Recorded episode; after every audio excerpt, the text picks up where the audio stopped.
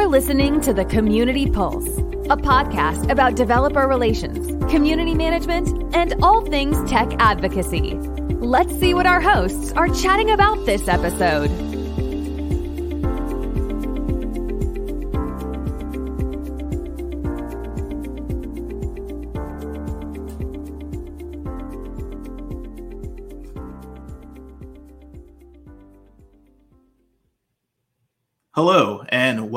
To the Community Pulse.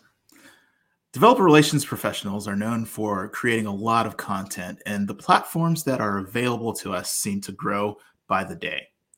For this episode of Community Pulse, we're diving into what platforms exist today, what types of content works best for each channel, and we're joined by two guests, Cassie Williams and Joe Carlson, who are known throughout the tech industry for their humorous tech centric content. We'll talk about how we know which channels and types of content are most effective in reaching a specific audience and how to measure success. But before we get started, here's PJ with a word from our sponsor. Hey, everybody. the world's best software teams use Circle CI to deliver quality code with confidence. As the largest continuous integration delivery platform, Circle CI empowers engineers to seamlessly take ideas from to execution at scale. The Circle CI platform is optimized for developer productivity, speed, and confidence. Circle CI understands how engineering teams work and how their code runs. Companies like Intuit, Apple, and Spotify use Circle CI to improve productivity, release better products, and get to market faster. Visit communitypulse.io slash Circle CI to get started. And now, let me hand it over to Mary to get things started on the podcast. Hey, everybody. Thanks for joining us today.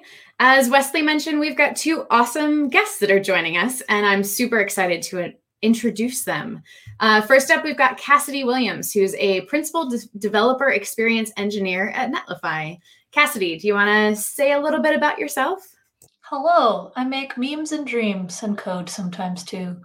That's that's my that's my high level summary. But yeah, I'm I'm I'm over at Netlify, focusing mostly on React and Next.js and making it easy to code with those kinds of things. And then outside of that, I make silly videos on the internet and a newsletter and a few other things too. Love it. Thanks so much for joining us today. Yeah, thanks for having me. We also have Joe Carlson with us today, who's a senior developer advocate at MongoDB. Hi, Joe. Hello. Um, Cassidy, that was such a concise intro. I do a million of these, and I've never figured out how to do one as tight as that. It um, takes practice. Thank I you. gotta, I gotta get down on that. I don't know how to do it. um, okay, so I'm Joe Carlson. I'm a developer advocate. I work for a company called MongoDB. Um, and yeah, I guess I've been. I do the same. My my hobby. When people ask me, is I make videos on the internet. Um, I feel embarrassed to tell most people that, but I, I think this is a safe place to talk about my. Definitely is. This okay, is good. always a safe place. Okay, good. Thank you. I hope no one else is listening. Okay, actually, I hope lots of people are listening to this. so yeah, I actually I love that that's your hobby. Uh, that's obviously why we have both of you here today. And the first question to kind of get us kind of get us kicked off today is just we're curious to hear how you get started on various platforms. Um, there's a number of different questions that we want to dive into here from how do you prioritize what channels to be a part of? How do you invest time into it? How do you know where to invest time? Um, but let's start with just how do you know where to be? For me, I kind of just play it by ear, honestly. Like a, a I didn't start being on social media or or making TikToks or doing things like that because I was like, this will be an excellent avenue for me to connect with my community and gain a lot of followers in the meantime. That, that, was never that was never really the the way I did it. Like I first got a Twitter account because you needed one to apply for a job there. I did not get the job, but I got the account.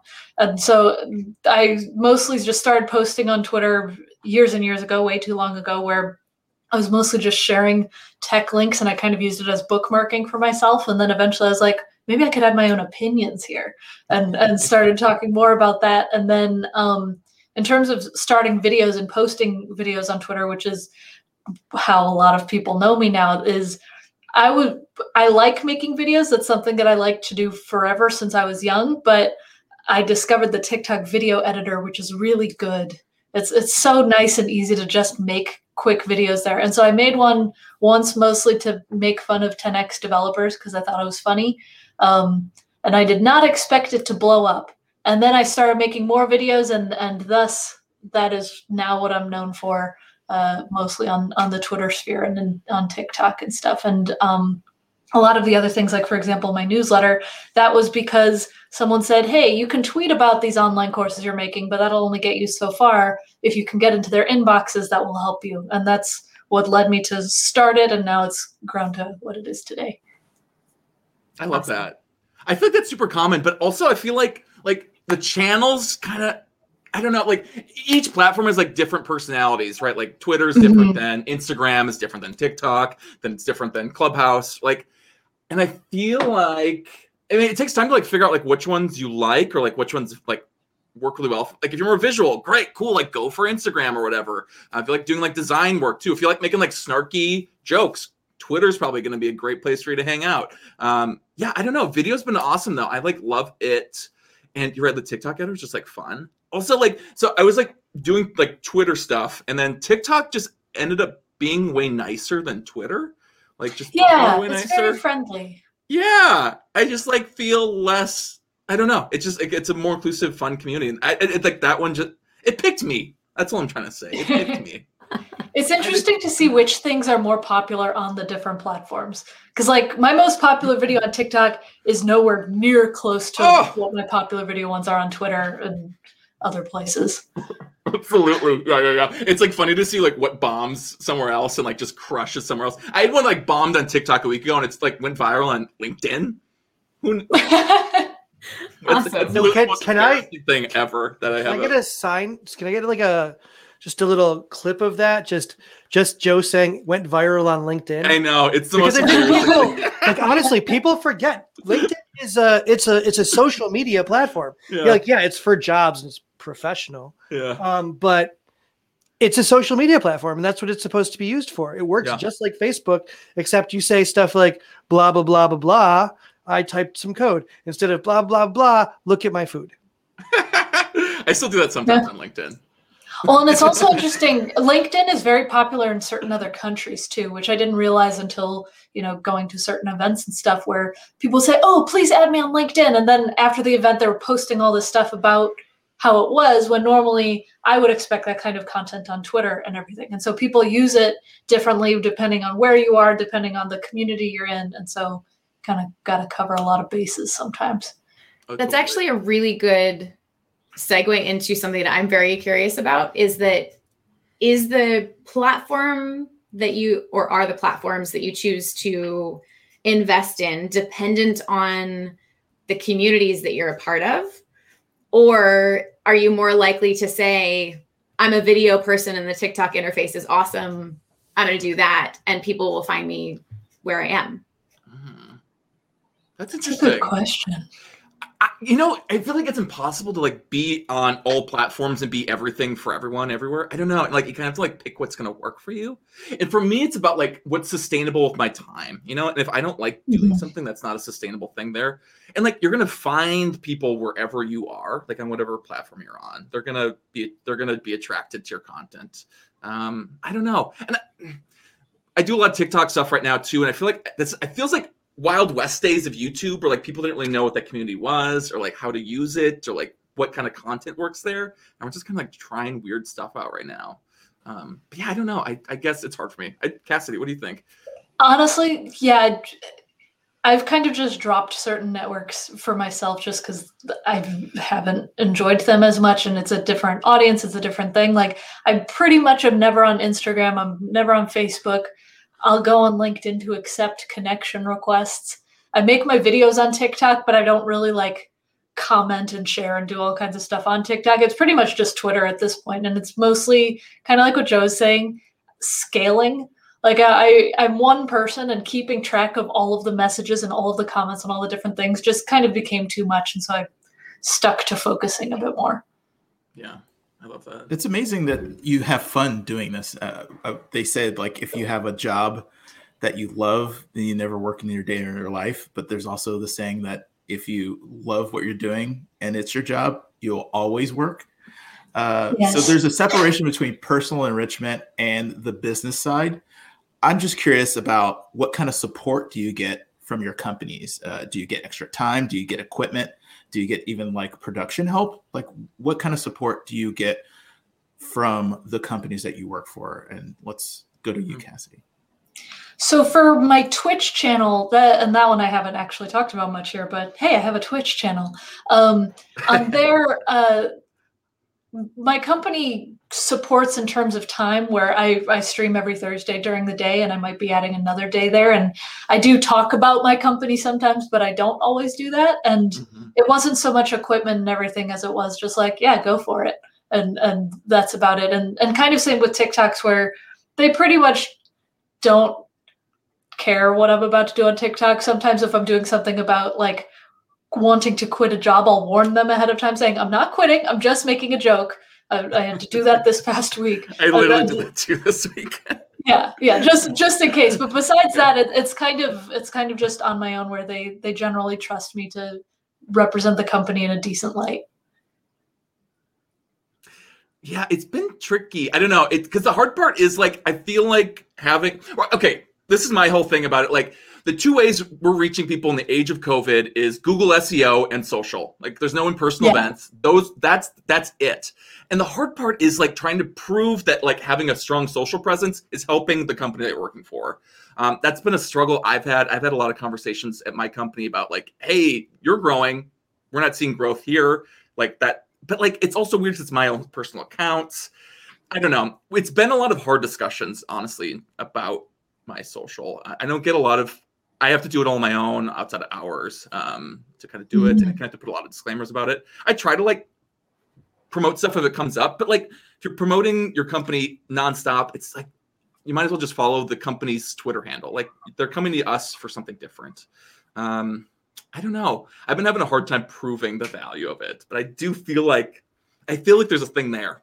You know, yeah, I do actually. I do run like the Netlify TikTok account, and then my team does a rotation on running the Netlify Twitter account and stuff. And so we we get to inject some of our personalities that way. But one thing that my manager says that has been really helpful is like someday when you leave the company, your Twitter account will still be yours, mm-hmm. and so we don't expect you to constantly post stuff about work. But you know, it'd be nice if you did. But we don't. We don't expect it. We don't. We don't expect it. And so in in terms of that like pretty much everybody on my team does have kind of some social media presence and uh, whether it's live streaming or tweeting or or whatever. Um, but we kind of just make sure that we're meeting our goals while also being silly on the internet. I, I want to second that. That's totally it. Like you have to like as long you gotta like do your core job and i feel like if you do that usually you're probably pretty fine. Get yeah. your job done first and then make goofy videos on the internet. Exactly. Don't get that mixed up. Um, it can be tricky to like get confused about what your real job is, but make sure you're doing that consistently. Right. And that that it's it's it's interesting you bring that up because I remember kind of at the advent of professional Twitter circa 2013, 2014, when people started adding the phrase, these are my views, not the views of my employer which is of course mm-hmm. in many states not in any way legally binding and doesn't really matter. Yeah. Um, but at the same time, like it was kind of expected, especially for people in DevRel, that kind of that was tied to who you were, like this, you know, your outward personality. Mm. Um, I think that's changed over the few the past few years, but at the same time, you're still hearing a lot about metrics kind of circling around um, what you're doing in DevRel. Like, oh, oh you, even in job interviews, how many followers do you have? Mm-hmm. How many, you know, what are your social accounts? Share them with us so that we can kind of grade your personality, which, you know, no. Um, mm-hmm. but like so when it when it comes to that, like how do you how do you figure out you're being successful? Like how do you measure that? Is it like, you know, oh, you know, I did this one particular video, like Cassie mentioned her 10x developers video. Mm. How do I measure the success of that? Because like a bazillion people retweeted it um, or I got 85 million likes or watches on TikTok. I don't. Mm-hmm. I'm not allowed to have a TikTok. My kids have banned me. Um, it's a whole. It's a whole thing. It's there's bitterness in the house. PJ, I want to see you dance. I, no, no, you don't. Um, I learned okay. to play instruments just so I'd never have to. Um, but yeah, but like, how do you how do you figure out like what's successful, what's working? How do you? Is it instinctual because you kind of started at zero? And then you you both did something right and i don't know if it was the same thing or a different thing but suddenly you were like hey i'm pretty good at this hmm like what clicked in your what what made you what was the trigger to kind of say hey you know what i i can say that this right here this measurement says i'm successful at at using different kind of uh, content to get my point across Yeah. And so, first of all, I very actively fight against the fact that you need to be popular on social media to be a good DevRel person. I, I i thank you for that it's it's it's annoying when people talk about that and and I've been actually talking to founders talking to tech people because some of the best DevRel people I've seen don't even like Twitter or don't even Yeah. post anything on their personal things because they don't want to personally but they're happy to professionally. They're happy to make this good content and stuff. And so you don't need to be internet famous to be good at DevRel and I just want to emphasize that first. But in terms of how success, success metrics works we kind of just look at um, like for for myself for example i'm focusing on react and next.js we do a lot of like seo we do like where's our search ranking on certain things? We we look at how many views did certain things get and just usage in general of these frameworks and uh, and and uh, just kind of tracking where we can where it it's as long as the top of funnel is looking good and we got the monthly active users looking good it, it's we're generally trusted on that but it is really hard to measure. It's it's hard to point out here and there just like ah yes this is the type of content we need to emphasize. Um, we kind of just have a lot of I, I feel very lucky to be on a team where there's a lot of trust on our team where they just say do what you think is best. We're going to just look at our numbers and as long as the numbers are looking good we assume you're doing the right thing. Hmm So, so in some ways, you kind of just gave the the ultimate DevRel answer of, it depends. We don't know. It's hard to measure. Yeah. Yeah. Classic. that's that is the answer we have a strong hunch it's, it's going to work, but we can't prove it. Um, yeah, exactly. Yeah, I, I want to say too. Like, it depends on the the channel you're like you're posting on. It also depends on like who it's for. Like the metrics I'm tracking for content I'm creating for work, like a YouTube video or TikTok videos for work, is gonna be different my, than my personal. Like for me, I just like want to help people and like make engaging content that's like fun. Maybe get some comments or whatever, um, like retweets. I don't know. It's but as long as like I'm having fun with it and like it's not causing a negative impact in the community. Like I'm trying to like someone's got getting some positive value out of it. That's like a win for me. Yeah. But I think my company expects like a, businesses expect a little bit more than just people feeling good about it. Um, Right, right. So it Yeah. depends. Yeah. so it depends. Yes. Um, so yeah, we actually so it looks like we had a comment come in from the YouTube video. If the content you create for the company you work for, like let's say a YouTube video like this, um, do you suspect your employer would give you time for that? Like it, like you know, saying specifically, you're building, say, a, you're doing a Twitch stream is going to eventually become a YouTube video. Mhm. Cass, you said your employer gives you time for that, but do, you know, does do you, do you think that should be an expected thing? Do you think that should be something that should be like a standard now? if I feel like if my com- if I'm making content that will benefit the company, then you should give me time to do it. Because Right. I I don't want to just constantly be making content that will benefit the company outside of work because that just leads to burnout because I'm constantly working. Mm-hmm. Yeah, having that boundary. Yeah, I want to add like it depends on the channel. Like if I'm making YouTube videos for my own personal account, I don't really expect them to give me the time to do that. But if I'm making YouTube videos for work, hundred percent. Like it depends who's getting value out of it. And like I think if they get to keep it after I leave, they get the views and the the ad money or whatever. Like they get that. They and it, it, they're kind of dictating what that content looks like. So yeah, if it's like for them, I would definitely expect time to do that. One thing I'll add there too, uh, just for dev advocates or other DevRel professionals who are listening, like something that I see as a manager of developer relations team is that there are some people on my team who are really enjoying video content and other people who Mm. couldn't want to run further away from it. and that's fine, right? Like as a manager, I'm not expecting everyone on my team to do video content. I'm not expecting everyone on my team to write blog posts. I'm not expecting everyone on my team to speak at conferences.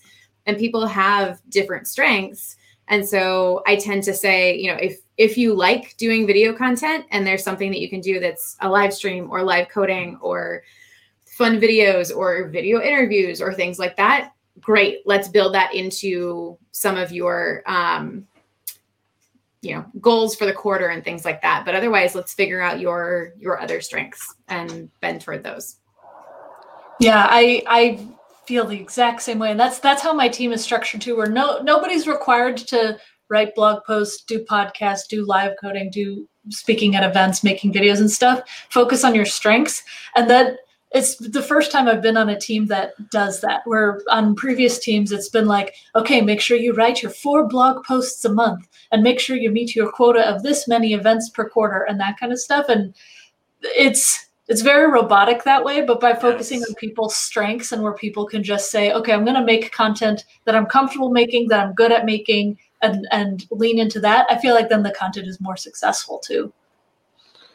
Right. Now, I think I I think to to kind of jump off of that a little bit, I think that it's also important for people who are on single DevRel teams, like they're the only person, the only advocate or evangelist or community manager, whatever, mm in in a, in a small company or a small environment or environment that's just starting up, I think it's really important to remember that you don't have to do all of these things. Yes. No one can really mm-hmm. do all of these things. Yeah. Um, so sometimes I think it's important to set expectations, like maybe in the interview level, when they're like, "Hey, we're expecting you to come on and do all the tutorials and do videos for them and write the documentation and Manage write all the, the blog posts." Yeah. And it's like, yeah, okay, that's great. I would and I would love to be able to do that. I would love to be able to do that for everybody, yeah. but I literally have a limited time in the day. Mm-hmm. Yeah.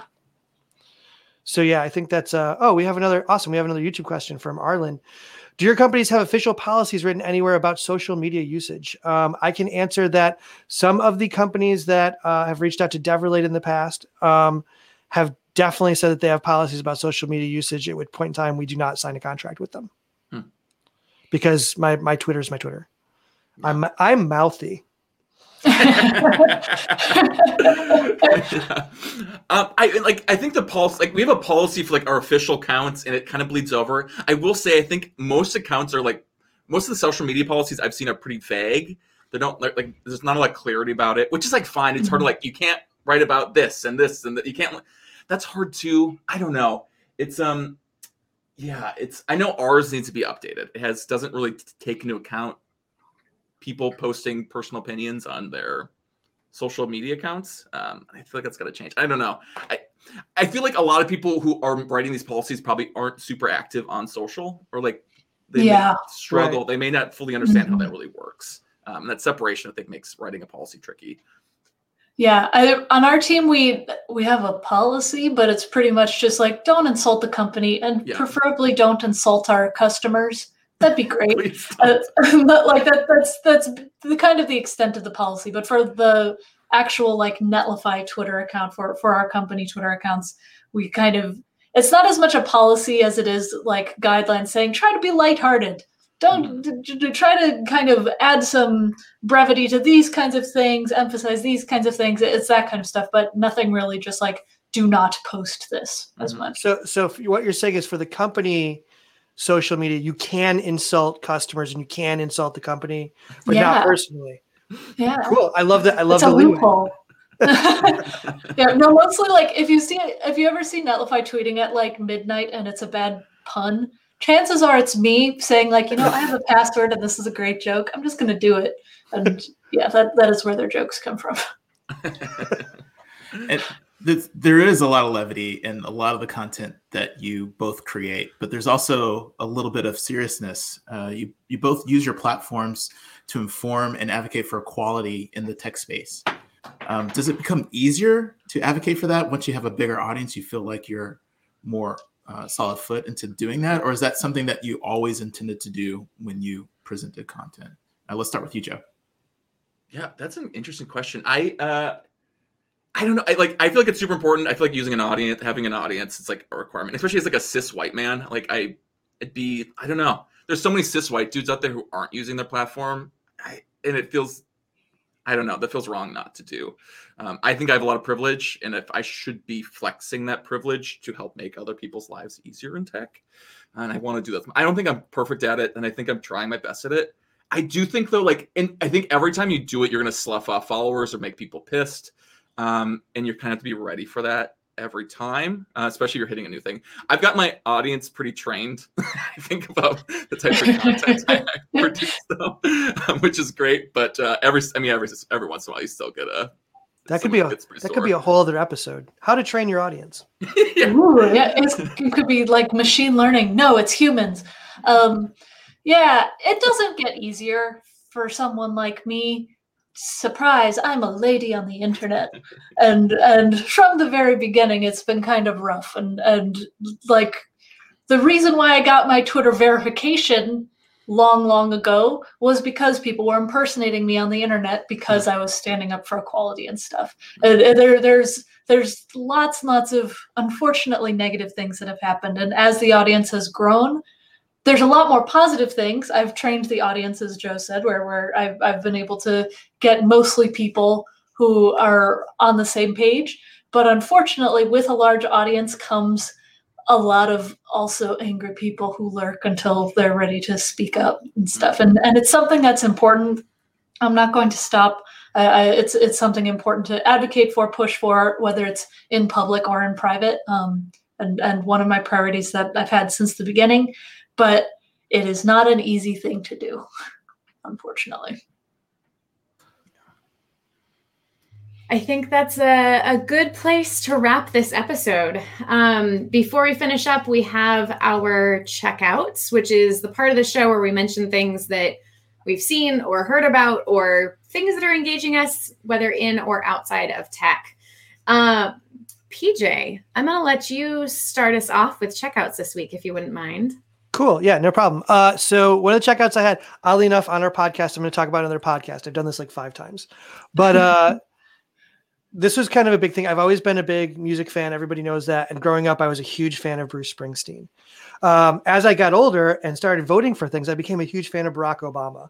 So they actually got together because like they're friends, which is totally crazy and absolutely awesome. And they got together and they made a podcast about called Renegades, and it's about the American experience and the issues of race and equity and equality and the things that they've experienced both together and separately, and how two guys, one who grew up in Honolulu, Hawaii, and another who grew up in Freehold, New Jersey, with two totally different backgrounds, can actually find a lot of commonality in the world. Maybe listening to it, you'll get a little bit inspired. Maybe you'll see that you know you have taken other perspectives and um, if that's not enough to get you going, Barack Obama does sing.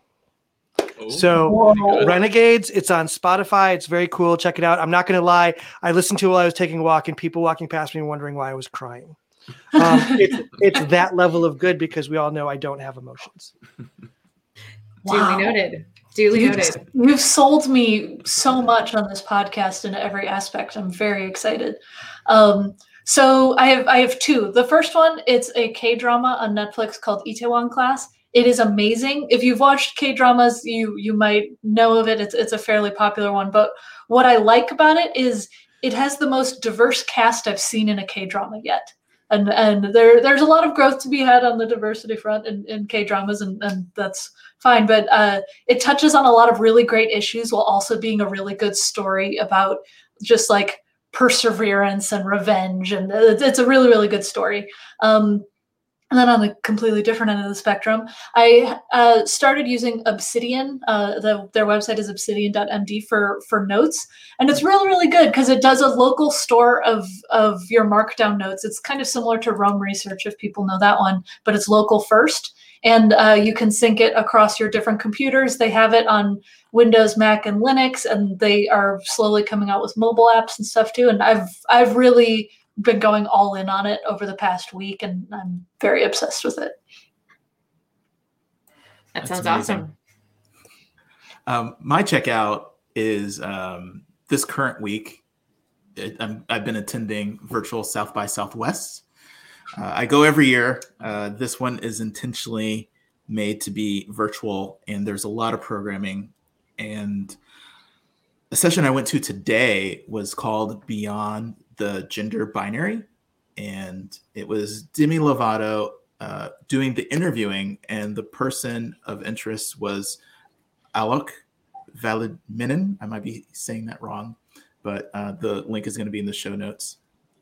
And it's really interesting. It's talking about the the boundaries and the the the, the binaries of just having uh, women and men and female and male and the, the the lock or jail that's put us in. And so I, I think it's really interesting. I know a lot of people won't be able to to see it because it is behind the paywall because it is part of South by. But I think there's going to be some reporting and talking about this because of the people involved, and I would uh, urge you to seek that out and hear some summary of that discussion.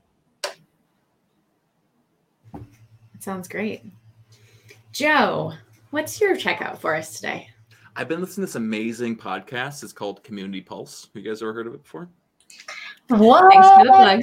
it's incredible. I recommend to everybody. Um, no, um, Community Pulse also great. But I've been working through the best picture or the best picture Oscar noms. Um, I'm just going to put out some predictions here. Early, this is film pre Oscars, but Minari and Judas and the Black Messiah are like my faves. I don't think they're to win though. But No Man Win, Nomadland, I think is to take home the thing. So anyway, if you haven't seen those, those are really great, um, fun movies. Sounds good. And now have a movie to check out this weekend. No, this weekend everyone has to watch Coming to America and Zack Snyder's cut of Justice League. Come on. All right, I have three movies to watch six, this weekend. Only take you six or seven hours. Oh, I'm so mad. I'm gonna watch this weekend. I don't even want to. Yeah, I'm, I'm gonna like, hate watch it. I'm yeah, gonna hate watch it. I'm so mad at myself. awesome.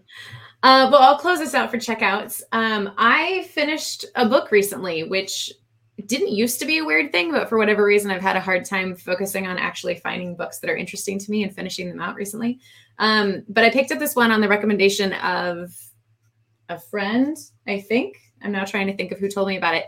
Um, but it's called Maybe You Should Talk to Someone, and it's nonfiction, which doesn't normally tend to be my jam, but it's written very much in a fictional storytelling style. Um, and it's just a fantastic book about therapy and getting therapy, and it's told by a therapist. Um, the author is Lori Gottlieb as a therapist, and so she writes about things that she's struggled with. She's written about her experience in therapy herself. She's also written about some of her clients that she's seen with their permission, of course.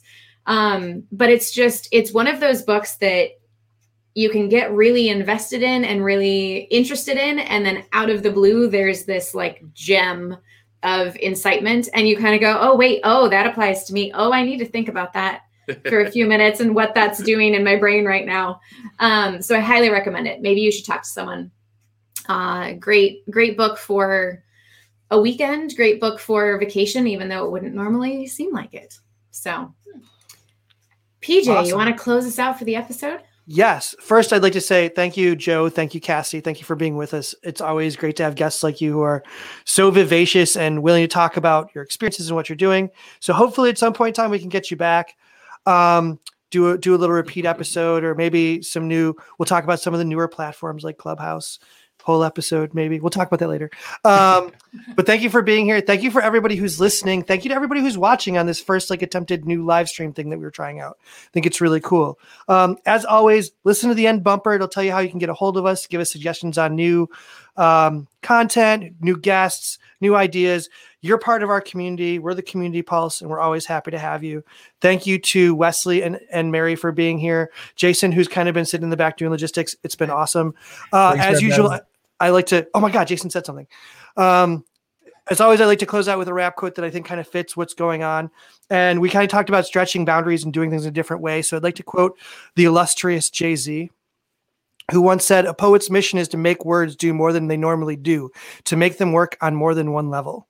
And I think that really fits. And that's how we'll end the community pulse this week. Thanks, everybody, and stay safe.